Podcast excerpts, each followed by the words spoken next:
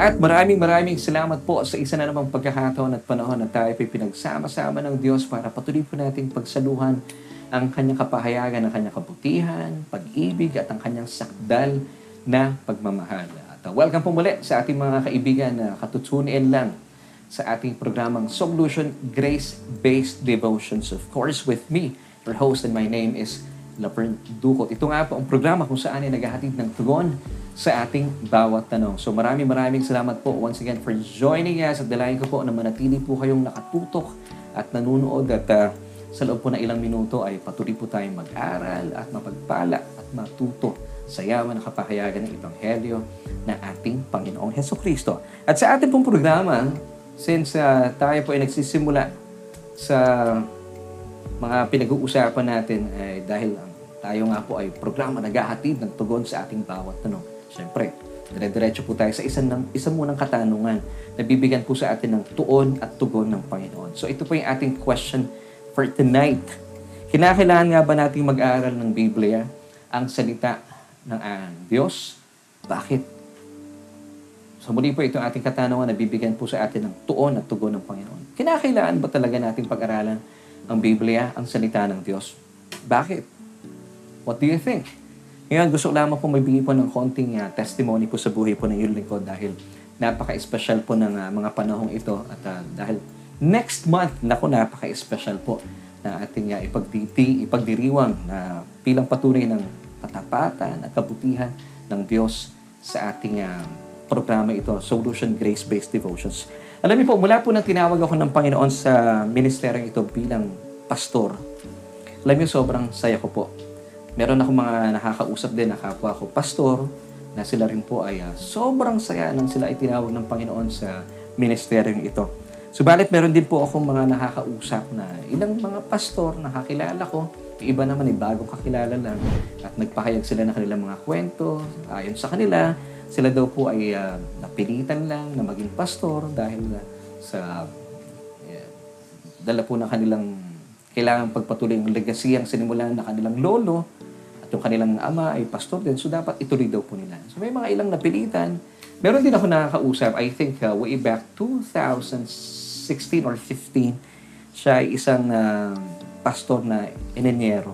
Sabi ko sa kanya, eh, pastor, grabe ang pagkatawag ng Panginoon sa inyo bukod sa kayo po yung engineer ay uh, nagpapastor pa. Sabi niya sa akin, kinakailangan ko kasi magpastor. Eh. Sabi ko, bakit naman po? Kasi ayon sa kanya, kung di raw po niya bibigyan po ng tugon, ang panawagan sa kanya ng Diyos na maging tagapagpahayag ng, uh, ng Ibanghelyo, siya po ay maaring kunin na anytime or patayin ng Diyos. Sabi ko talaga. At uh, nung narinig ko po yun, medyo natakot naman ako. And then, meron din po ako nakausap na sabi nila, hindi sila sigurado kung talagang tinawag sila sa ministeryo nito. So, samot-sari po ang uh, mga kwentong aking nakalap. Pero ang akin pong testimonya, muli po, gaya na aking sinabi kanina, nung ako po ay tinawag ng Diyos sa larangan ito, at ako po ay tumugon sa panawagan, ay talagang sobrang uh, napakaganda po ng aking karanasan. Sobrang gaan sa aking pakiramdam. At ito po ay nagdulot ng kagalakan sa aking buhay. At nais ko rin pong pasalamatan, of course, ang ating Diyos, ang mga taong ginamit niya para po maisa katuparan na ako po ay uh, tumugon sa panawagan ng Diyos. At gusto ko rin po ipagpasalamat sa Panginoon ang aking pamilya dahil bilang isang full-time pastor ay uh, napaka-importante po ang suporta ng iyong pamilya. I thank the Lord for my uh, children, kay Kuya Abes, kay Yani. Ako sila po ay talaga namang nakikita ko po ang kanilang suporta sa gawain ng Panginoon, ang init ng kanilang paglilingkod. And of course, maraming maraming salamat sa akin may bahay si Mami Jo. Talaga naman po napaka-supportive niya at uh, sobrang init ng kanyang paglilingkod, ang kanyang pagmamahal sa ating Diyos na alam niya una nagmahal po sa Kanya. So I really thank the Lord for this people, yung mga ginamit muli po ng Panginoon sa buhay ko para ako po ay uh, ma-ordain bilang isang pastor ang aking buong pamilya. Sobrang napakabuti po niya. At uh, sa katotohanan, mahirap po talaga maging pastor. Kung titignan niyo po ang uh, realidad, iba-iba po yung mga taong pinapakisamahan mo, iba-iba yung kanilang mga personalities, iba-iba yung kanilang mga ugali. Pero nagiging madali po ito kung hindi ko po ilalagay sa aking mga balikat yung uh, ika nga, eh, sa akin ako aasa, sa aking, ano man yung aking husay, or aking uh, skills o talento. Umaasa lang po talaga kami sa Panginoon, sa biyaya niya. Kaya po, mas nagiging madali po yung aming paglilingkod bilang um, ministro sa gawain ito. Sa gana akin bilang full-time pastor, talagang aasa ka talaga sa Diyos eh. Hindi ka pwedeng umasa sa tao dahil masasaktan po kayo. And praise God, buti na lang dumating po ang panawagang ito nung kami po inasa biyaya na. So minsan may nakausap po akong pastor din. I think way back to 2017 or 2018. Sabi nila sa akin, alam mo, Laverne, sobrang excited ka mag-preach, no? Well, that's but natural kasi ka-ordain mo lang na pastor, eh.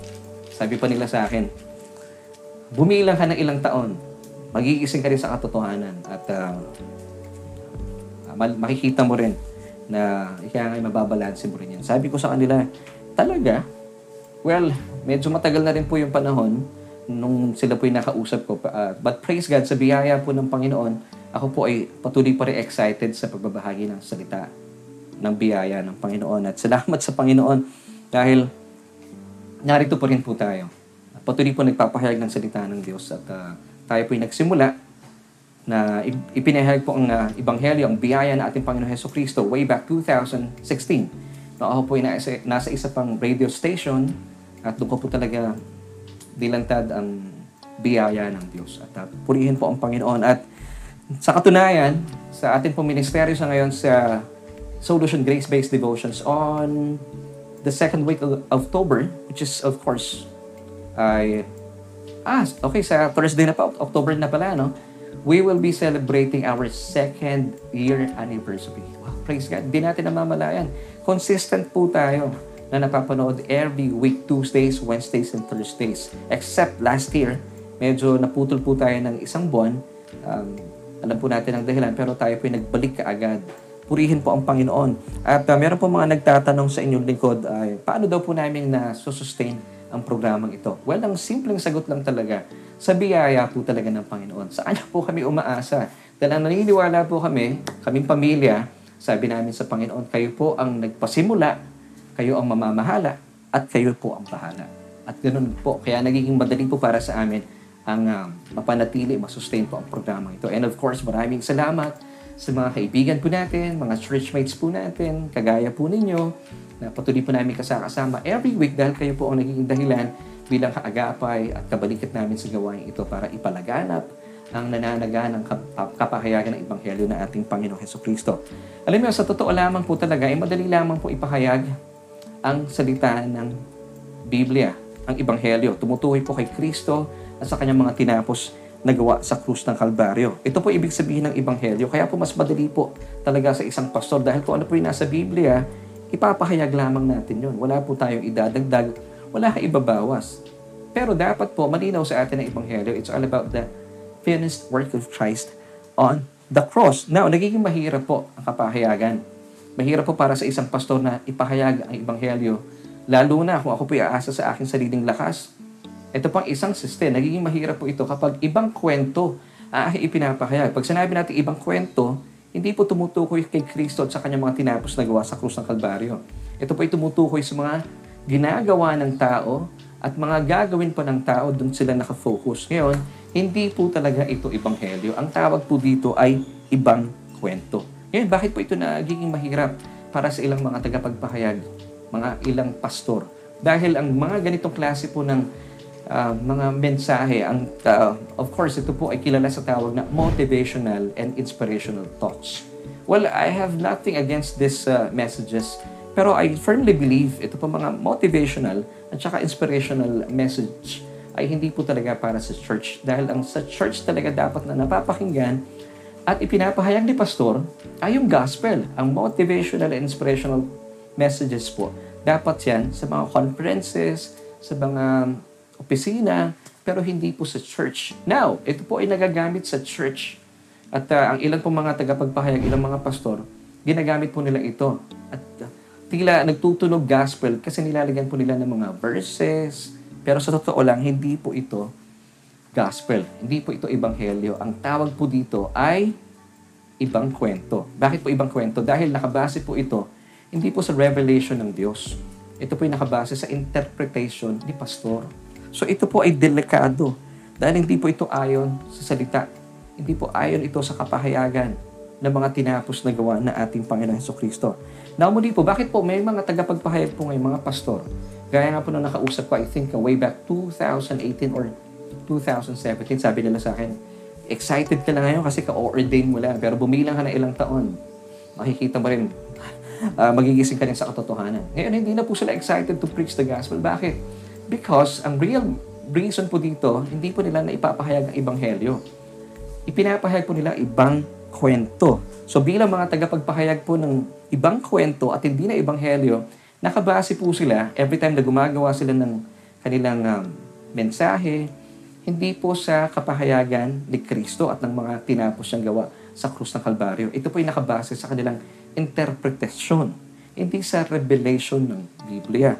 At alam niyo, hindi po ito talaga wasto dahil kung kayo po ay nakabase sa inyong mga interpretasyon, mapipilitan kang magdagdag at magbawas.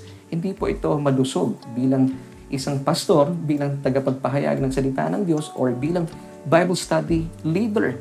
Dahil hindi po ito dapat talagang ginagawa ng bawat isa na tagapagturo ng Biblia. In 2 Peter chapter 1 verse 20, take note of this uh, uh, verse, napakaganda pong reminder po sa atin. It says, Knowing this first, that no prophecy of Scripture is of any private interpretation. Now, tingnan niyo po itong uh, word po dito na private. In Greek, it means idios. And I believe, dito po galing yung word na idiot. Now, ano po ibig sabihin ng idios? Uns- of uncertain affinity pertaining to self that is one's own. So, sabi po muli ng verse, 2 Peter chapter 1 verse 20, knowing this first. So, priority po ito ng Diyos na dapat po wala po tayo ipinapahayag based sa ating interpretation. Because the gospel, it's all about God's revelation. Kaya po kapag tayo po ay nagpapahayag ng sabi natin ay ibanghelyo, pero tayo po ay base sa interpretasyon ni pastor. Base po sa kanyang pagkakaunawa, ang tendency po nito, pwede ka nang magdagdag, pwede ka nang magbawas. Hindi po iyon wasto. Dahil ang sabi po muli ng 2 Peter chapter 1 verse 20, hindi po ito nakabase so, sa kung kanino mang interpretasyon. Ito po ay revelation mula sa Diyos. Amen. So, ang Ebanghelyo po ay hindi po nakabase sa interpretasyon ng sino mang pastor, sino mang bishop, sino mang kilalang uh, Bible study leader. Hindi po, ito po ay nakabase sa revelasyon sa atin ng Diyos.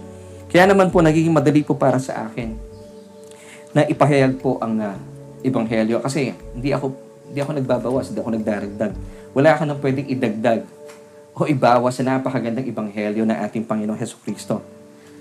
Kasi napakaganda na po ng Ebanghelyo. At doon po yung pag-uusapan natin mamaya. Now, bilang mga mananampalataya, bilang nag-aaral ng salita ng Diyos, ito po yung responsibility natin. You have to be responsible sa ating mga pinapakinggan. You have to filter ang ating mga pinapakinggan. Ito po ba ay uh, Ebanghelyo o ibang kwento?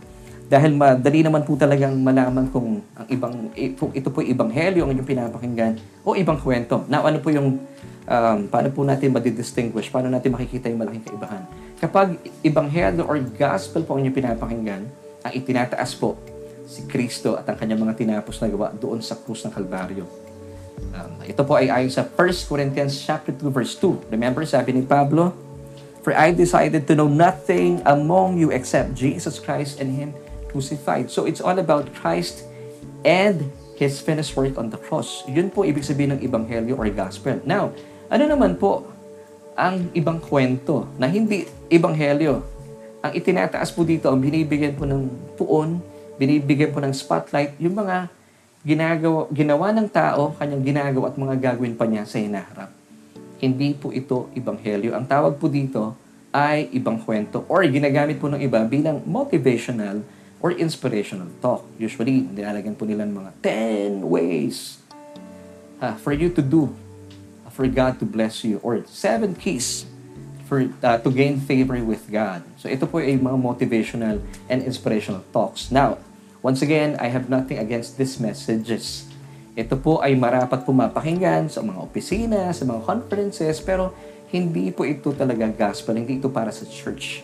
Hindi po ang gospel po, it's not about me, it's not about you, it's not about us, it's just about Jesus. Once again, sabi po ni Pablo in 1 Corinthians chapter 2 verse 2, For I decided to know nothing, sabi niya, among you except Jesus Christ and Him crucified. So it's all about Jesus. Yan po ibig sabihin ng gospel.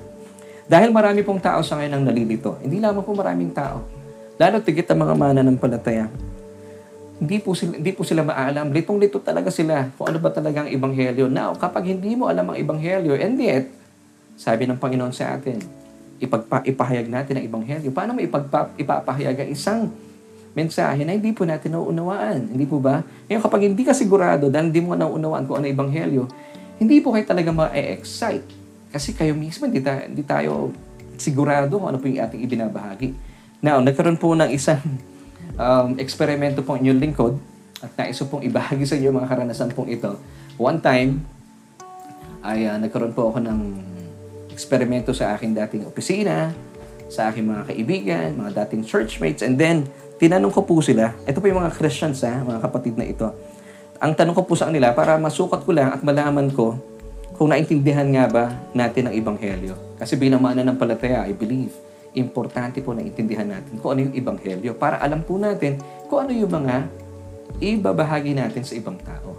At uh, gusto ko rin pong malaman mula po sa kanilang mga sagot kung tama po yung kanilang mga napapakinggan sa kanilang mga simbahan tuwing linggo. So ito na po yung tanong, sabi ko sa kanila, bilang isang mananampalataya, bilang isang Christian, ano ka na ngayon?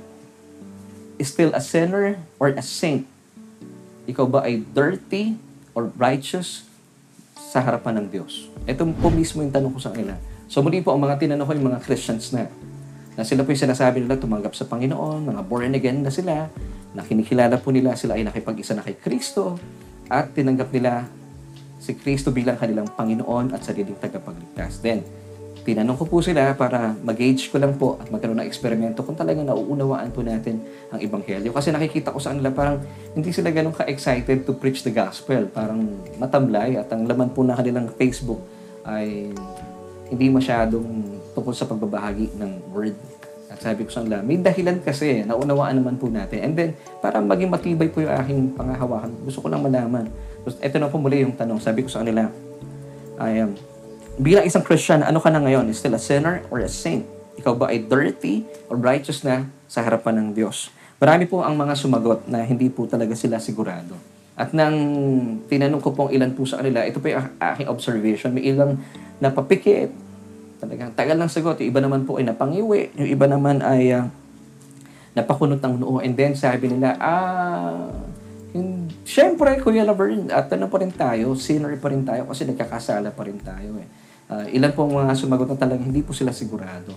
At uh, sabi nila, wag na natin pag-usapan yan. Bahala na si Lord. Siya naman na nakakaalam ng lahat ng bagay. So, pangkaraniwan, ito po yung sagot nila sa akin.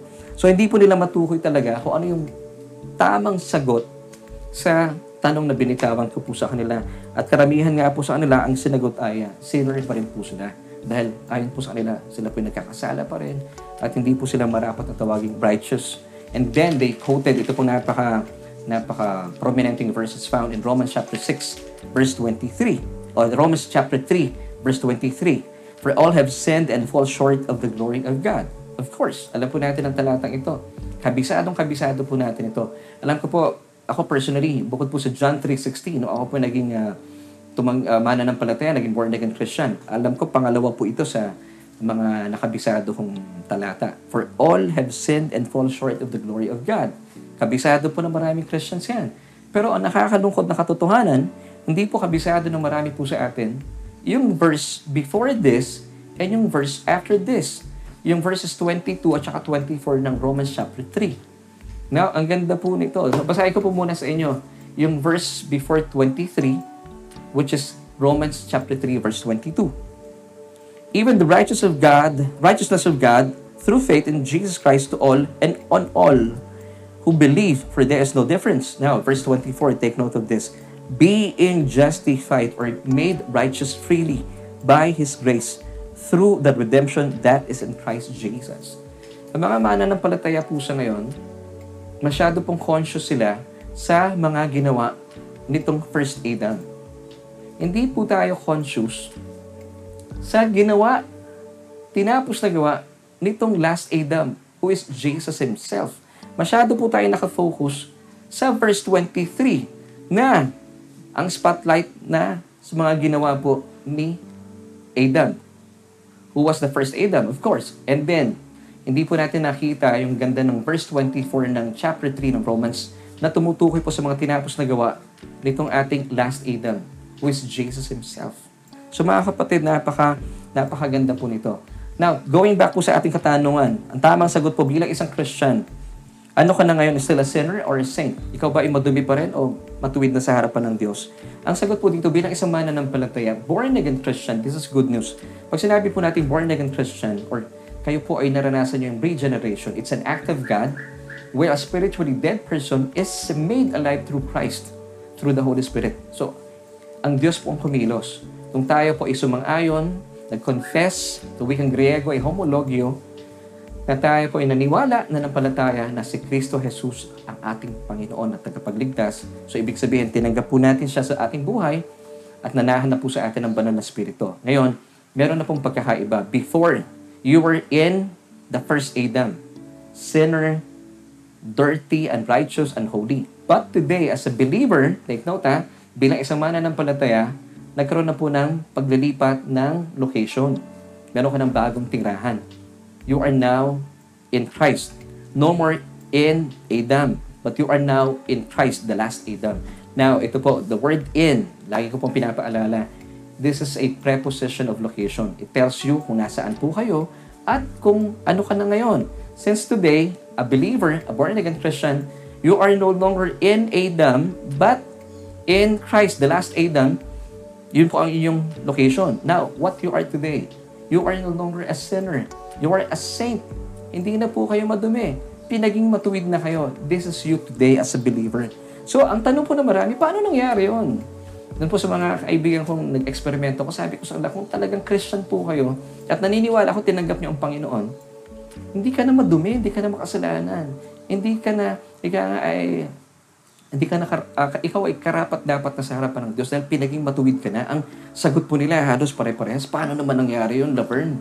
Naku naman, delikado yan. Well, the answer is simple. It's through the finished work of Christ on the cross. Kaya nga po siya ibinigay ng Diyos sa atin eh. Hindi po ba? Ibinigay siya ng Diyos sa atin, isinilang upang magdusa at mamatay. Pero hindi po natapos doon. Yung pong tinapos na gawa sa krus ng Kalbaryo, ibig sabihin, nabuhay pa po ang ating Panginoong Heso Kristo. Yes, of course, don't get me wrong. Romans chapter 3, verse 23, it's true. For all have sinned and fall short of the glory of God. Pero wag po tayong manatili doon sa mga ginawa ni First Adam. Meron pong ginawa na mabuti ang ating last Adam, who is Jesus Himself. So, kaya po, ibinigay po ng Diyos para sa atin ang kanyang bugtong na anak upang muli isilang, magdusa at mamatay sa krus ng Kalbaryo bilang katubusan sa ating mga kasalanan. And John 3.16 tells us, For God so loved the world that He gave His only begotten Son, that whoever believes in Him should not perish but have everlasting life. Now, wag po natin kakaligtaan yung verse 17, napakaganda rin po. Let's read. For God did not send His Son into the world to condemn the world, but that the world through Him might be saved. Wow, hindi po ibinigay ng Diyos si Kristo para kondenahin po ang mundo. Hindi para kondenahin ka, kondenahin ako, hindi po. Para ang kanya pong puso, para iligtas po tayo mga makasalanan. And of course, Ephesians chapter 1 verse 7 tells us, In Jesus, we have redemption through His blood, the forgiveness of sins according to the riches of His grace. In Him, in Jesus, we have redemption. Nasa sa inyo na po ang katubusan. Don't try to have it. Paano po nangyari? It's through His blood. Ang kanya pong tugo ang siya naging dahilan para tayo po itubusin mula sa ating mga kasalanan. It's through His blood the forgiveness of sins according to His riches of, of His glory. So with these verses, I pray na ma-establish po tayo. Tingnan po natin ito. Jesus' death on the cross was His payment. So ang kanya pong kamatayan sa krus ng Kalbaryo, ito po yung dahilan. Kaya po isinilang ang ating Panginoon para magdusa, pagdusahan po yung dapat po para sa atin na kasalanan at mamatay para sa ating mga kasalanan bilang kabayaran sa ating mga kasalanan. So, Jesus' death on the cross was His payment. Amen. So, tandaan po natin na bayad po ito. Hebrews chapter 9 verse 28. So Christ was offered once to bear the sins of many. So then pa po natin, 1 John chapter 2 verse 2. And Jesus himself is the propitiation for our sins and not for ours only but also for the whole world. Propitiation, it means ay ah, siya po ay pampalubag loob mula po sa galit ng Diyos dahil ayaw po ng Diyos na pupuot po siya sa anumang kasalanan. And sundan pa po natin 1 John chapter 4 verse 10. And this is love, not that we love God, but that He loved us and sent His Son to be the propitiation for our sins. Amen! So muli po, Jesus' death was His payment for our sins. And then I pray na maging uh, malino po sa atin ang dahilan kung bakit po kinailangan po isilang na ating Panginoon Jesus. Siya po ibinigay ng Diyos sa mundong ito para po isilang, magdusa at mamatay. Now, ito po ay bilang kabayaran sa ating mga kasalanan. Jesus' death was His payment for all of our sins. Amen. So tuloy-tuloy po natin. May mga nagtanong po sa inyong likod before when I was in FEBC Philippines nung ako po ay uh, po programa at marami po nagtatanong, eh bakit pa kinakailangan, Kuya Laverne, na buhayin ng Panginoong Heso Kristo mula sa kamatayan? That's a good question. At sasagutin po natin ito mula po sa nananaga ng kapahayagan ng kanyang salita. Ang sagot po, para po meron tayong proof, meron tayong patutuo, meron patunay, meron po tayong ebidensya na tayo po ay binayaran na ng Panginoong Heso Kristo mula sa kanyang kamatayan. Proof that we born again Christians, believers, are no longer in our sins. Bilang ebidensya, bilang patutuo, bilang patunay na tayo po, mga born again Christian, ito po tahasa kong sinasabi sa inyo. Kung kayo po isang nakipag-isa na kay Kristo Jesus, isang mana ng palataya, kayo po ay wala na sa inyong mga kasalanan. Ito po ay pinapatotohanan po sa atin. Take note of this powerful verse in 1 Corinthians chapter 15 verse 17 tells us, And if Christ is not risen, your faith is futile. You are still in your sins. So mga kapatid, take note of this verse. And if Christ is not risen, kung si Kristo raw po ay hindi nabuhay na maguli, our faith is futile. Ang ating daw pong pananampalataya ay walang kabuluhan. Therefore, you are still in your sins. But praise God, ang katotohanan, kaya po talaga pong na-excite ako lagi. Excited po ako, punong-puno ng init, na ako po'y magbahagi ng salita ng Diyos. At kung babalikan ko po yung kwento ko kanina, bakit tuwang-tuwa po ako na ako pina-ordain na bilang pastor? Kasi po, ang sarap pong ibahagi ang katotohanan ito. Hindi po na natiling patay ang ating Panginoon. Siya po ay binuhay na maguli mula sa mga patay. And Christ is risen. Amen. I believe that. And I believe you believe it also. I believe you, uh, niniwala rin po kayo. So therefore, our faith is not futile. It's effectual. Ibig sabihin, may kabuluhan. So therefore, we are no longer in our sins. Wala na po tayo sa ating mga kasalanan. And that's why, mga kapatid, tingnan niyo po ito. The gospel is so simple, yet it, it is so powerful. Hindi po komplikado ang gospel. Ang gospel po ay pinasimple ng Diyos, pero sobrang makapangyarihan. So, dapat po maintindihan po natin ito. So, dito po, tignan natin ha. Jesus' death was His payment for our sins. Kinakailangan po niyang mamatay para tayo po'y tubusin bilang kabayaran sa ating mga kasalanan. So Jesus' death was His payment for our sins. Samantala, ang kanya naman pong pagkabuhay at magulay or Jesus' resurrection is our divine receipt. Kapag merong payment, dapat meron pong resibo bilang patutuo, patunay, ebidensya na tayo po ngayon yung ating resibong hawak-hawak, ano po yun? Buhay si Kristo. Proof that we are justified or made righteous through the finished work of Christ on the cross. Napakahusay po ng Diyos. The gospel is so simple and yet so powerful. So merong payment, merong resibo. May nangyaring kamatayan sa katubusan po natin bilang kabayaran. Now, meron po tayong pinangahawakan ngayon. Divine receipt, banal na resibo. Ito po yung proof natin that through the finished work of Christ on the cross, tayo po ay justified or made righteous before God. And that's why mga kapatid, importante pong naintindihan po natin ito. Romans chapter 4 verse 25. Take note of this powerful verse. Who was betrayed and crucified because of our sins and was raised from the dead because of our justification, our acquittal, absolving us of all sin before God. Mga kapatid, acquitted na po kayo kung kayo pa isang mananampalataya. Absuelto na po tayo sa lahat ng ating mga kasalanan. Amen! Hindi po ba, alam mo, meron kayong malaking utang sa isang kumpanya o sa isang bangko, meron nagbayad. Di ba? Ang sarap ng pakiramdam.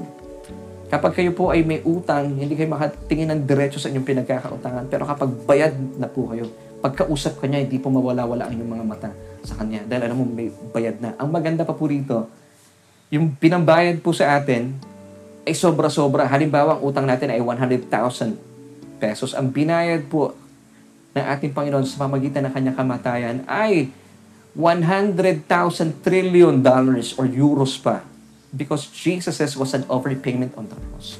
Kaya naman, diretso po tayo nakakatingin sa Diyos. Walang guilt dahil acquitted na po tayo, absuelto ka na mula sa iyong mga kasalanan. This is the gospel. It's so simple and yet so powerful. So muli po ah, napaka-importante po, alam natin yung verse na ito, Romans chapter 4 verse 25. Kung susumahin po natin ang verse na ito, ibig sabihin, that this verse is reminding us that our justification was Jesus' resurrection. Kinailangan pong buhayin ng Diyos si Heso Kristo dahil ito po'y patunay na siya po ay yung kanya pong mga tinapos na gawa sa krus ng Kalbaryo ay talaga namang uh, makapangyarihan. Natagpuan po tayo ng Diyos bilang mga mana ng palataya sa mga tinapos ni Kristo Jesus. Tayo po ay natagpuan niya matuwid sa kanyang harapan. And that's why our justification was Jesus' resurrection. Kinakailangan po niyang buhayin ang ating Panginoon Heso Kristo bilang patutuo, bilang patunay, bilang ebidensya, bilang ating banal na resibo na tayo po ay matuwid sa kanyang harapan. We are now the righteousness of God in Christ Jesus. 2 Corinthians 5 verse 21 tells us, For God made Jesus who knew no sin to be sin for us that we might become the righteousness of God in Him. Mga kapatid, nung naintindihan ko po ito, binigyan ako ng kapahayagan ng Diyos at ang aking buong pamilya, and I praise God for this. Ito po ang nagpapa-excite po sa inyong lingkod. Kaya po lumipas na mahabang panahon, excited pa rin po akong ibahagi po ang katotohanan ito. At ganun din po ang mararanasan po ninyo. Kapag tama po ating napapakinggan, tama po yung mensaheng ating natututuhan, at ito po yung gospel ebanghelyo. At ang inyo pong narinig po ay yung tun, tun, tunay na turo ng ebanghelyo, ewan ko lang kung di po kayo ma-excite. Pero kapag ibang kwento po pinag-uusapan at ang inyong ibinabahagi, tatama rin po kayo talaga. But I praise the Lord so much dahil nung ako po'y tinawag niya sa ministeryo ng pagpapastor, ay meron na po ang kapahayagan na ibinigay sa atin ating Diyos. So para po sa ating pagtatapos, ang ating solution for tonight, this is our confidence mga kapatid. Naintindihan natin that through Jesus' death, nakamit po natin, nakamit natin ang katubusan. Bakit? Yun po yung kanyang payment. So kung may payment, Meron pong nangyari pa kung bakit po binuhay ng Diyos ang ating Panginoon Jesus. Yun po yung ating divine receipt, proof that today we are now the righteousness of God in Christ Jesus. We are now justified before Christ, uh, before God. And that's why, sabi po ng 2 Corinthians chapter 5, verse 21, For God has made Jesus, who knew no sin, to be sin for us, that we, believers, might become the righteousness of God in Christ Jesus. So mga kapatid, kung meron pong payment, merong resibo. Ang kamatayan po natin Panginoon Heso Kristo, once again, His payment, yung kanya pong pagkabuhay na maguli, ang kanyang resurrection, was is our, actually, divine receipt. Panghawakan po natin yan. So as a believer, you are no longer a sinner but a saint. Panghawakan niyo po yan. And you are no longer dirty, but you are now the righteousness of God in Christ Jesus. And this is the gospel. So simple and yet so powerful. Amen. So pagpapatuloy po natin ating mga pag-uusapan. Dito pa rin po yan sa ating Bible Study Online. Siyempre, pahatid sa inyo na ating programang Solution.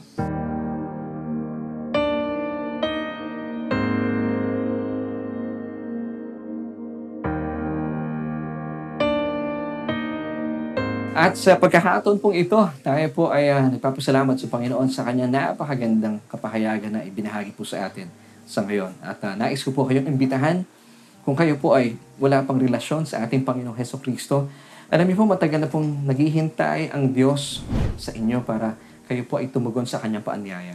Yes, inaanyayahan po kayo ng Diyos na manumbalik po sa Kanya. Dahil sabi po ng 2 Corinthians 5 verse 19, that is that God was in Christ reconciling Himself to you, not counting your sins against you. Hindi na po ibibilang ng Diyos ang anumang kasalanan mong nagawa. Yes, Huwag po kayong mahiyang lumapit sa Diyos. Hindi po niya ipamumukha sa inyo mga kasalanan. Actually, hindi po niya ito ibibilang laban sa inyo. Dahil once upon a time, lahat po na ating mga kasalanan ay ibinilang na po niya sa katawan na ating Panginoong Heso Kristo. And the good news is, sabi ni Jesus on the cross, it is finished. So mga kapatid, wala na pong dahilan para kayo po ay uh, lumayo sa Diyos. Siya na po ang lumalapit sa inyo ngayon. And He is reconciling Himself to you. So all you have to do, bilang pagtugon po sa kanyang napakagandang paanyaya, tayo po ay mananalangin ng uh, pagsang-ayon sa kanyang paanyaya. Dahil sabi po in Romans 10 verse 9, that if we confess with our mouth the Lord Jesus Christ, ibig sabihin, yung confess po dito ay in Greek homologio, tayo po'y sumasang-ayon, we agree, and then believe in our hearts that He was raised from the dead, you shall be saved. Amen. So ako po'y mananalangin, lahat po ng aking mga bibigkasin ay uh, akuin po ninyo, ariin po ninyo na inyong panalangin. Ito po ay bilang pagsang-ayon at kinikilala po natin si Kristo na ating Panginoon. Let's pray. Panginoong Jesus, maraming maraming salamat po sa mensaheng akin na pakinggan sa mga oras po ito. Kinikilala kita bilang aking Panginoon at sariling tagapagligtas. Ako po, hiwalay po sa inyo ay sadyang walang magagawa. Bilang isang makasalanan, kinakailangan ko po ng tagapagligtas. At kayo nga po ang aking kailangan sa buhay kong ito. Maghari po kayo.